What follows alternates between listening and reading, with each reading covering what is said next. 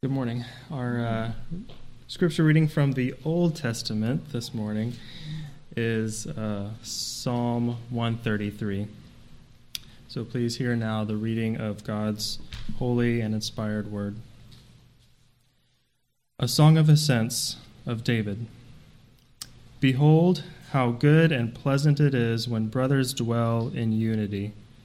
It is like the precious oil on the head running down on the beard on the beard of Aaron, running down on the collar of his robes. It is like the dew of Hermon, which falls on the mountains of Zion. For there the Lord has commanded the blessing, life forevermore. This is the word of the Lord. Let us turn one more time to Philippians chapter 2, verses 1 through 5. Philippians 2, 1 through 5. The Apostle Paul writes, Therefore, if there is any encouragement in Christ, if there is any consolation of love, if there is any fellowship of the Spirit, if any affection and compassion, make my joy complete by being of the same mind, maintaining the same love, united in spirit, intent on one purpose. Do nothing from selfishness or empty conceit, but with humility of mind regard one another as more important than yourselves. Do not merely look out for your own personal interest, but also for the interest of others.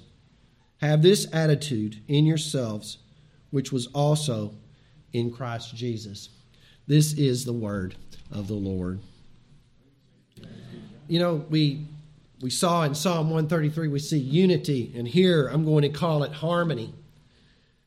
This morning we look at Philippians 2. It's a mountain peak in all of the whole, whole of the Bible.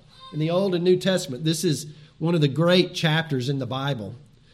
Uh, the Apostle Paul, he appeals here for harmony. He appeals for harmony in Philippi, and he appeals for harmony at Good Shepherd Orthodox Presbyterian Church. We can give an outline here today. We can say the outline is this Make my joy complete by being harmonious. Make my joy complete by being humble. Make my joy complete by being helpful. Harmony is marked by humility and it's marked by helpfulness.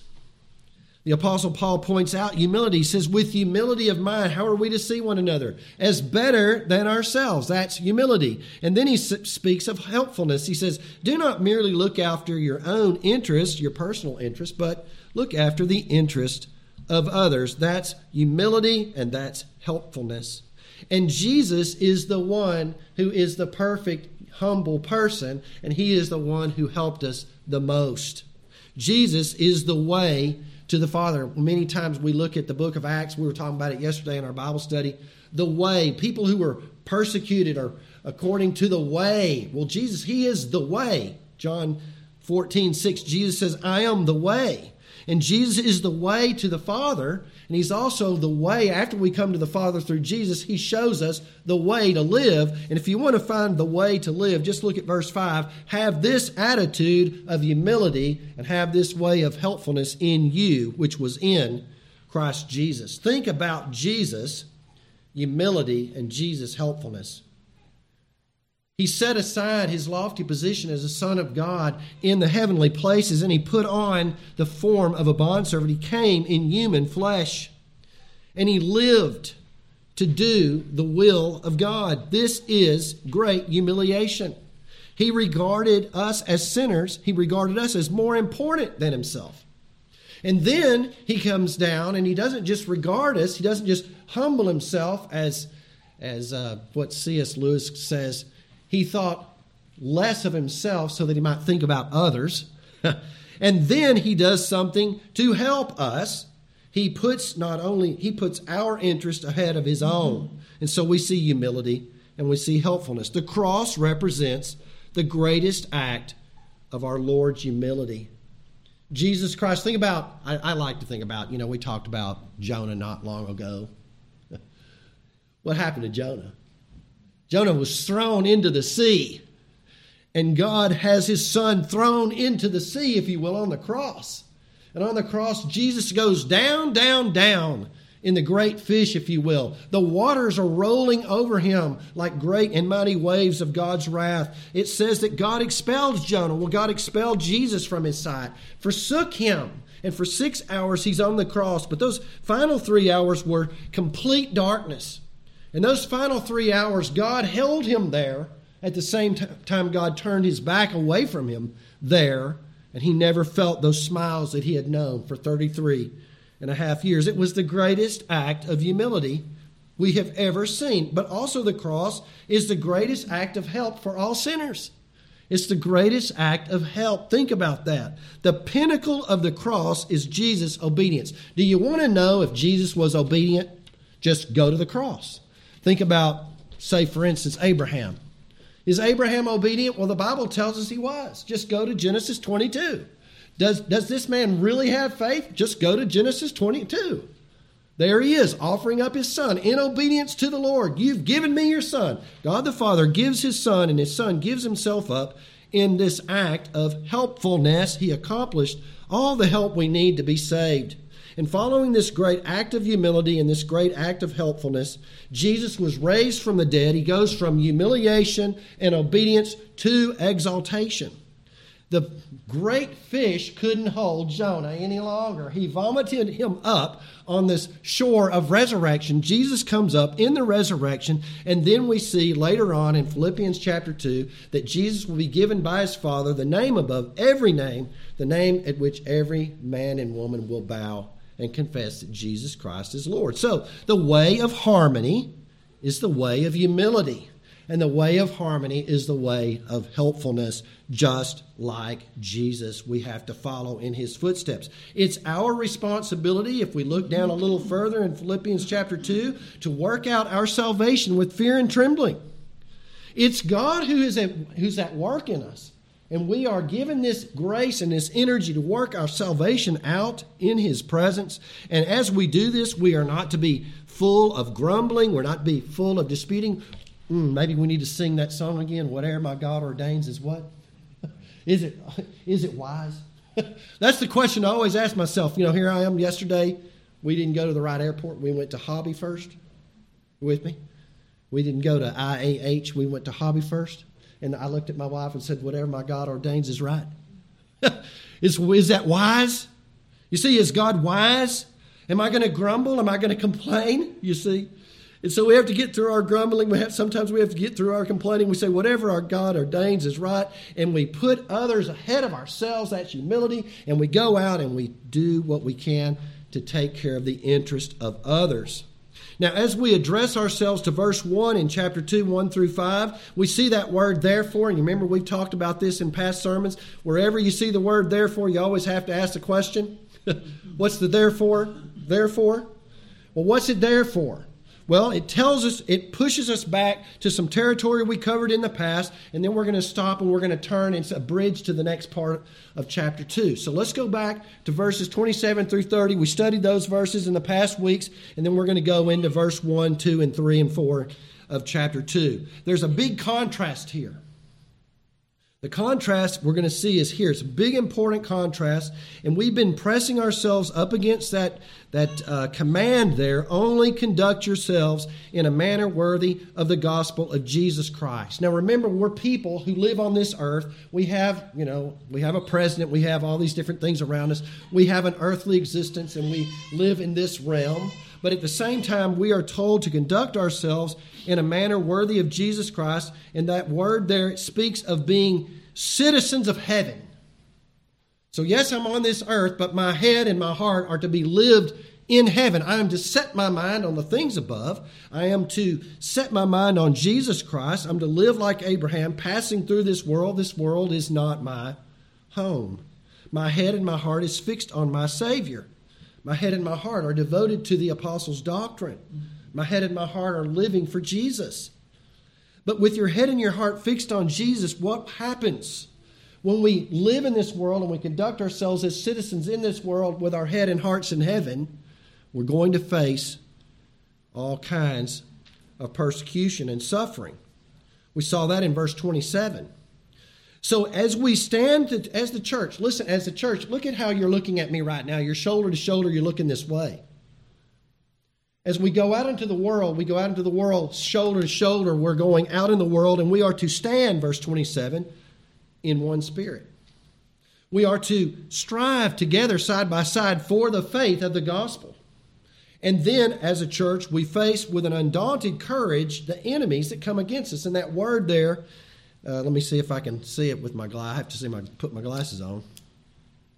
But it says there that we are not to be alarmed or intimidated by our opponents. That word alarmed there or intimidated speaks of a stampede of horses coming against us as we preach the gospel. So as we go out as a church, the church is in harmony as it faces the world, as it faces threats, as it faces this stampede. You and I hold ourselves together, we hold fast to the truth, and we face these things together side by side. And just by the way, what is this gospel that we're preaching?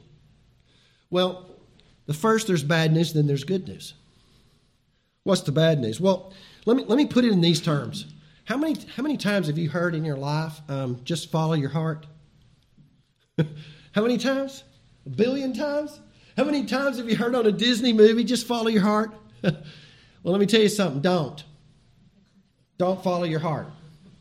Your heart only thinks about. We, we have a hard time believing this, but Jeremiah tells us that our hearts are, de- are deceitful and we can't even know them.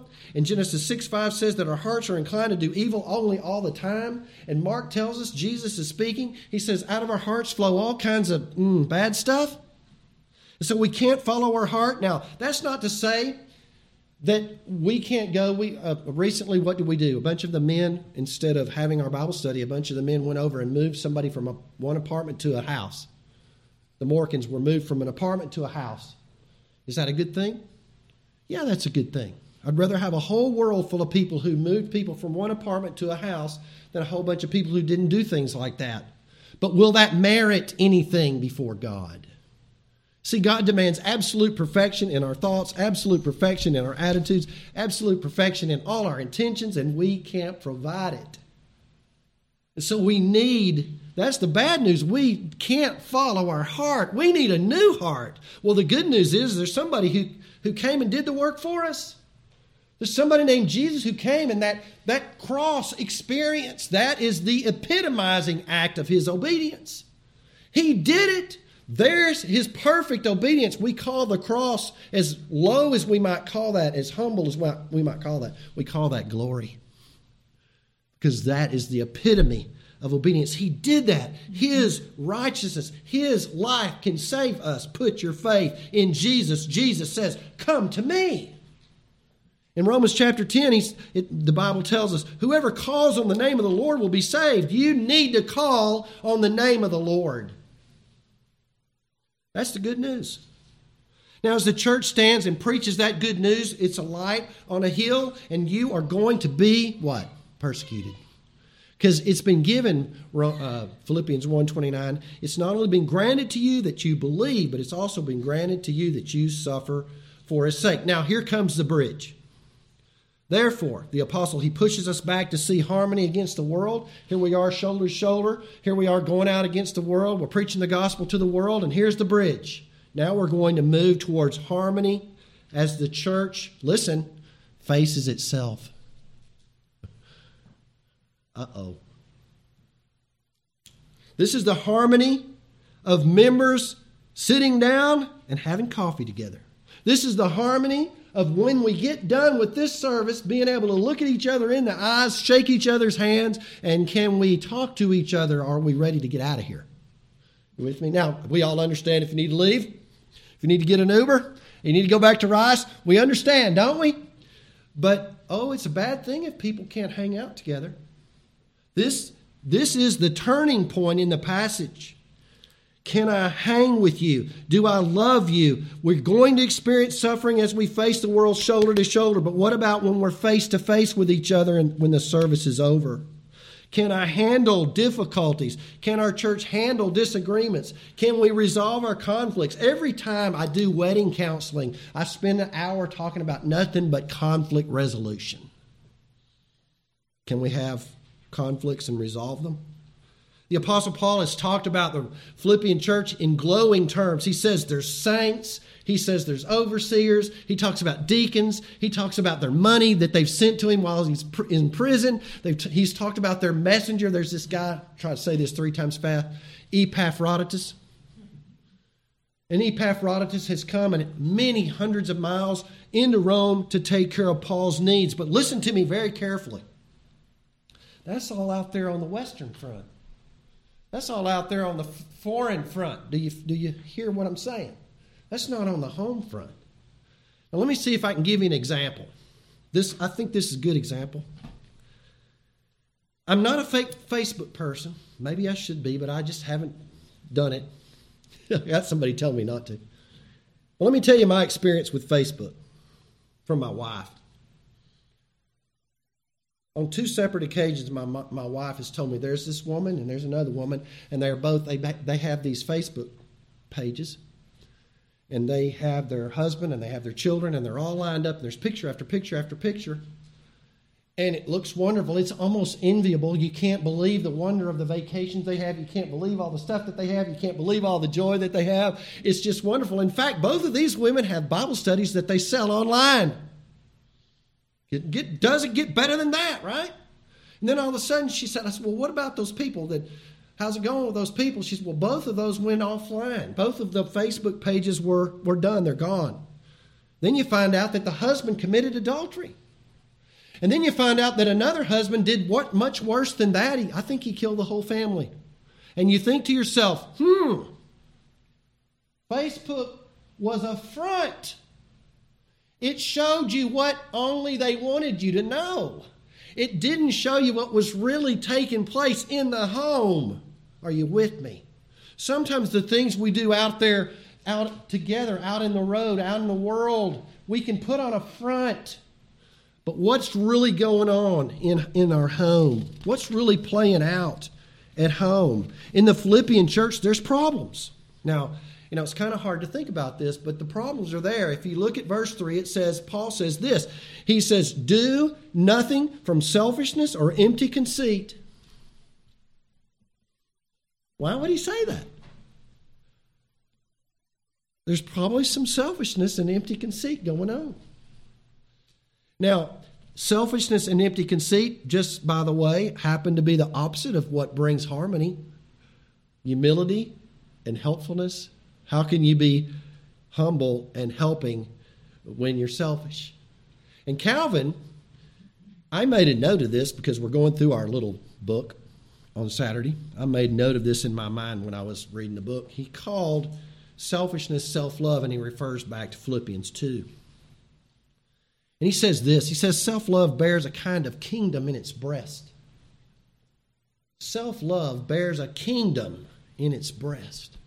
Wherever self love is, a person who's full of self love is a king in his breast. And as long as things are pleasant and sweet, as long as things are good in his life, everything is good and gentle. But if you irritate this man, if you prick this man, he will hold nothing back.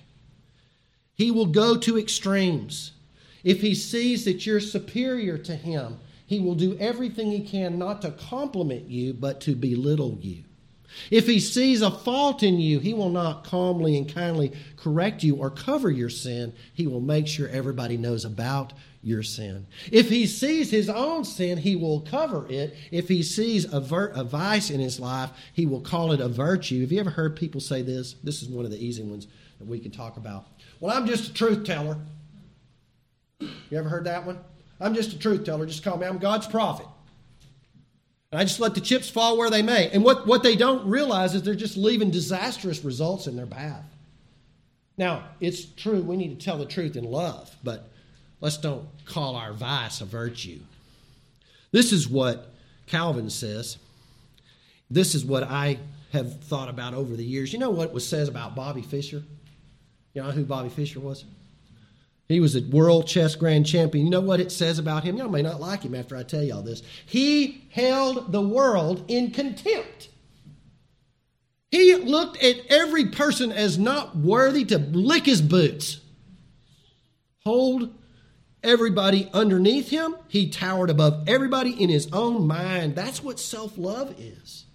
Self love says, if you're playing checkers, self love says, crown me, king me. Right? That's what some people say, king me. Some people say, crown me. Let me give you an illustration from the book of Philippians. Here's Euodia and Syntyche. Isn't that a great name? Don't, I'm, I'm going to challenge y'all to name one of your kids one day, Syntyche. Okay, so so here's Euodia and Syntyche, and Paul says these folks have been side to side with me in in the cause of the gospel, but now you know what? They can't drink coffee together. They're having problems in Philippians 4 2 through 3, and he's calling a person to come alongside them and help them to be able to sit down together because I bet you know they can put their shoulders together and go against the world, but they can't sit down and talk to each other. Wow. I got to get my way. That's why that's, they're having a problem. Let me, let, me, let me give you another thought here. The Gadarene demoniac in Mark chapter 5, 1 through 20, you know the story. Uh, the Gadarene demoniac, he's, he's running wild. It says he's naked. It says he's running through the tombs. It says he's howling and screaming. He's so strong that when the men would bind him and keep to keep him from cutting himself, he go, grows so strong he can break his bind, bindings. Jesus gets out of a boat. Jesus casts the demon out of the out of the man, and the man is clothed. He's seated in his right mind. He's right in front of Jesus. And you go read what it says. It doesn't literally say this, but this is what it's saying. He's saying, "I want to be your thirteenth disciple." He wants to go with him. And Jesus says, No.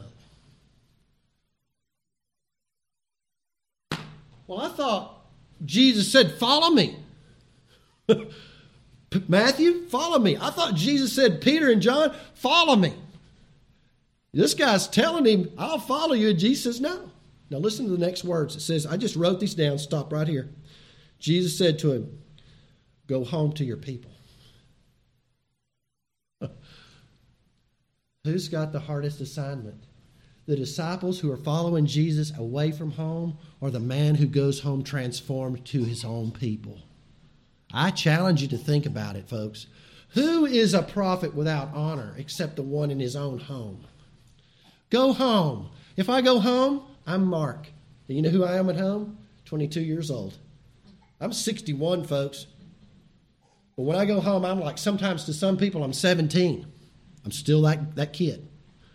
I don't know anything. I'm not asked for any I'm not asked for their counsel, for, for help to help. Nothing. Nothing. I'm still when you go home, oh man, it's one thing. I could just go out. We can just go tear it up at town square. We can tear it up as Christians out there witnessing. We can tear it up and do all these things away. But when I go home, that's where I really get my Christianity challenged. Can I live my Christian life at home? That's what I say to my family. Oh, guys, no, don't come to my house too often. I mean, I want you to come, but if you come, get ready. It's kind of messy. Kind of messy. But if you can't learn to live this Christianity behind closed doors, if you can't learn your manners at home, if you can't learn your yesers and your no ma'ams at home, if you can't learn how to repent of your sins at home, if you can't learn to put your faith and trust in Jesus at home, if you can't learn to obey the fifth commandment at home, then where will you learn it? You have your Christianity has to start at home. You have to learn to say you're sorry at home. And none of this is going to happen apart from great effort. In fact, it's going to be the greatest effort of your entire life by the power of the Spirit. You're going to have to ask God to help you to do this work and not leave it undone. To do this work and not let other people do it while you watch. It's going to take great effort as we submit ourselves to Jesus at home, in our hearts, and the same is true of the church home. Where there's true Christianity in our church, we will be bound together and we'll put our shoulders together against the world, but we'll also be able to face each other and drink coffee together and have fellowship together. And this is where Paul says this. He's going to make four appeals for harmony. Before he says this, notice what it says there. Before he says, Make my joy complete. Verse 2. By being of the same mind. Before he says that, he gives us verse 1. And this is what he says in verse 1. Therefore, if there's any encouragement in Christ, if there's any consolation of love, if there's any fellowship of the Spirit, if any affection and compassion, every time he uses that particle if, he's not talking about something that might be true. He's talking about something that is absolutely, certainly true. So many times we can we, we could translate it since, we can translate it as indeed is the case. These things are true in Philippi. We have to ask ourselves are these things true here? Let me give you an example to make sure we got it.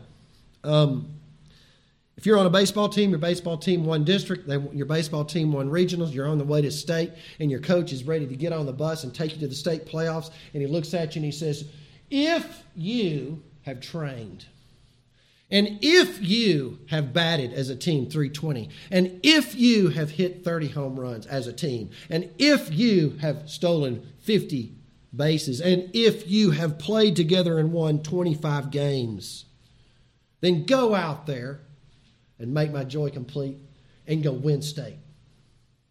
He's saying stuff that's true. They did win 25 games. they did bat 320. They did hit 30 home runs. They did steal 50 bases.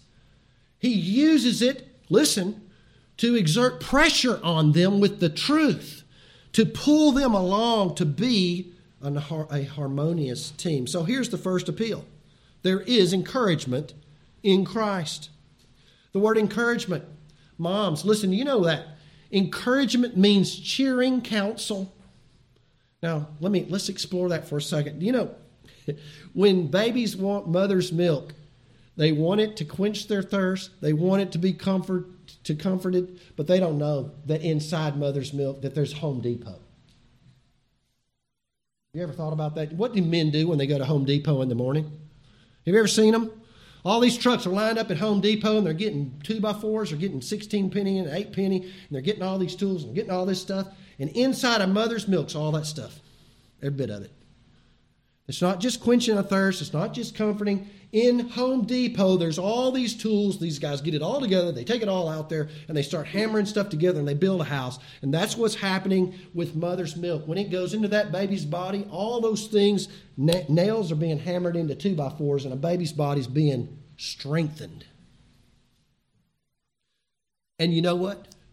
When we come to church, we need to realize that we have this cheering counsel and it's real. And we need these words, these things cheer us on and exert pressure against us to say things to each other that are like nails and boards that build us together and make us stronger than we were when we came in here. We don't need negative words, we need kind words, strong words that build us up and build us together. So these words push us forward and move us along. Second appeal for harmony in the home or home front of the church. There is consolation of love. In Christ, God has loved me exceedingly. God in Christ has seen past my faults. He's seen past my sins. He's seen past my idiosyncrasies. I've got some. You probably have one or two. He's loved me when I was a massive offense to him. Can't we do the same for each other? This consolation of love, it exerts pressure on me. It pulls me towards you. Instead of being one full of self love and constantly figuring out how not to compliment you and how to belittle you, I'm going to figure out how to compliment you with my words and love you. I'm not going to be the person who's always trying to um, talk you down, but I'm going to be the one who builds you up. You know, I had a I had a, a client who used to always tell me that talk about this. He used to say, "My wife thinks I'm going to kick her to the curb." What an awful thing! But we don't kick people to the curb. We love people. That's what it means. Consolation of love. I'm going to go out there and I'm going to think to myself, when God could have walked away from me, He sent Jesus to walk toward me, and I am going to love and I'm going to walk toward you, just like He did towards me. And you know, wherever there's this harmony, wherever there's this love, if there's really a doctrinal or ethical issue that comes along, because the love is already there, we'll be able to work it out. We'll be able to work it out. Well, third, there's an appeal for harmony on the home front. There's fellowship of the Spirit. And when we say fellowship of the Spirit, there's two, two things happening here. The Spirit of God brings us into a relationship with God the Father through Jesus. That's a vertical relationship. And as we are connected to God through Jesus Christ, there is a horizontal relationship because if I'm in Jesus, who's the vine, I'm going to be connected to those other branches that are in Jesus. So there's this vine and branch fellowship, and there's this branch to branch fellowship. And I have to have relationships with those other branches. John talks about it like this He says, If you say that you love God, then you will love your neighbor. And then he would say it like this He would say, Now, if you say you love God and you don't love your neighbor, well, um, maybe you don't really love God. Because if you love God, you will love those other branches that are in the vine. Well, let me put it like this True Christianity is Y'all want a, clar- a little clarity about this later. You can come talk to me. But my tr- true Christianity is not me in my quiet time. You hear me? True Christian- Christianity is not me and my YouTube on Sunday morning watching my sermon in my shorts with my wife. True Christianity is not my favorite radio preacher and calling that man my preacher. That's not me. That's not Christianity. True Christianity is not me separated from the body of Christ. But true Christianity is face to face. True Christianity is coming in here and dealing with the branches that are in here. True Christianity is dealing with difficulties and getting them made right. True Christianity is me sinning against you and saying, I'm sorry, and you sinning against me, and you asking me for forgiveness, and I learn how to forgive.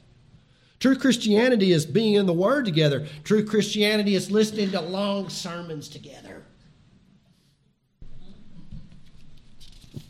I'm almost done. it's learning to be together, isn't it? What do we do at home?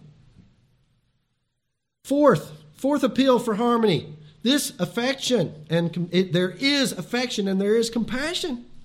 Affection is something on the inside. You know that word affection, it means gut. It means visceral. Not it's always fun to say that. It means something from the gut, right? You go read, you study your words. All oh, this means something from the gut. We all say we feel it in the gut. But then this stuff that's in the gut, these internal feelings, they come out in compassionate actions. So do you hear that? Here we are, internal humility, humble feelings. And then we go out and we exercise those feelings in compassion. I was talking to Mr. Moore last week, and we were talking about being in the miry clay, weren't we? Remember that? We were talking about being in miry clay, talking about being in Egypt, being under those taskmasters. And here, here we are in our sin, and Jesus comes along and he takes us out of the miry clay, lifts us up. He is the one who feels for us. He is the one who helps us out. And this pressure, this exertion, this truth, it exerts on me this desire to go out and do the same to you. So here we are. We're back to humility and we're back to helpfulness. Isn't it easy to be offended? You know, I can't say where I saw this, but I did see a commercial the other day and it said, All these people are offended all the time. That's not a great way to live. so easy to be cutting each other off so easy just to walk away and not deal with real issues. My flesh yearns to walk away. But God's Spirit will press me to walk toward you. When I was disgusting, God again walked toward me in Christ. And He can teach us to go walk toward each other and love each other. The Apostle Paul says, Make my joy complete by being of the same mind. And then he says, These things are true. There is encouragement in Philippi. There is consolation in, of love in Philippi. There is fellowship of the Spirit, and there is affection and compassion in Philippi. I'm going to leave you with the question Are those things true in Good Shepherd, OPC? Is there encouragement? sharing counsel? Is there consolation, fellowship, and affection in Good Shepherd? Let's pray. Father, thank you for your love. Thank you for these words. We pray that we would eat these words down the way we eat our food this afternoon. That we would chew on these words and that we would learn, Lord, to love each other. We thank you for making us side by side when it comes to the world. But Lord, when we stop thinking about what's going on out there in the world, when we sit down and look at each other, I pray that you'll make us those who can sit and drink coffee, who can sit and eat together, sit and work all things out before you in a way that's pleasing to you. Make our church attractive because of its love. We'll praise you for it. We ask it in Jesus' name. Amen.